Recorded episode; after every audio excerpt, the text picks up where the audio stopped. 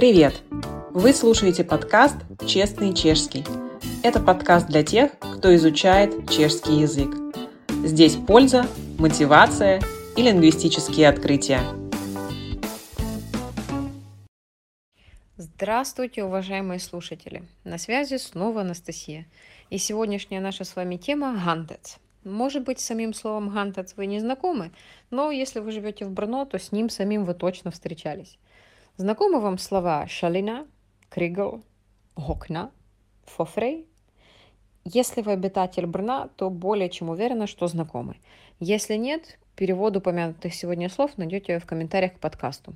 А теперь пара слов о самом наречии – Гантец – это брненский сленг, образовавшийся аж в далеком 19 столетии благодаря близости чешского народа с немцами, австрийцами, ромами и еще парой каких-то магическим образом подмешавшихся в эту гремучую смесь народов.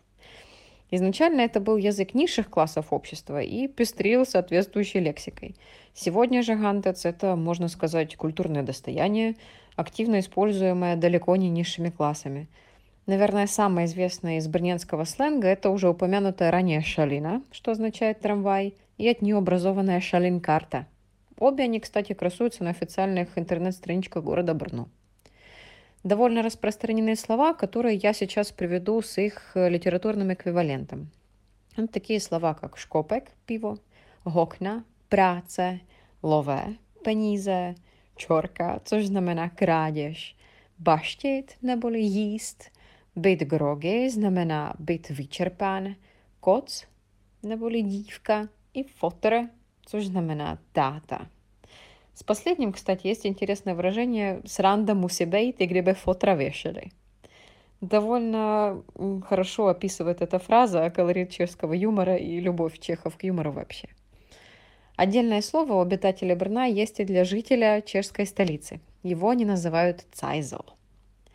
Интересные выражения с глаголами, фразами со словом «годит», «гантец» так и пестрит. Например, «годит чучку», «подиваться», «годит до плацу», «дат к диспозиции», «годит сицну», neboli sednout si, hodit стопку, což znamená заставить se.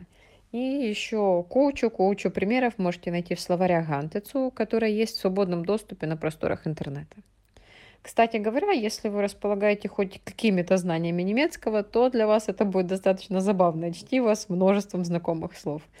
А если вы еще вдруг знаете цыганский язык, то вы вообще удивитесь, насколько в броне применимы ваши знания. И напоследок маленький тест. Понятна ли вам фраза «зонсна на приглу румплуэ»? Если да, то поздравляю. Можете без зазрения совести говорить «я сузбрна». И на этом у меня все. И, как всегда, тешимся наслышанным.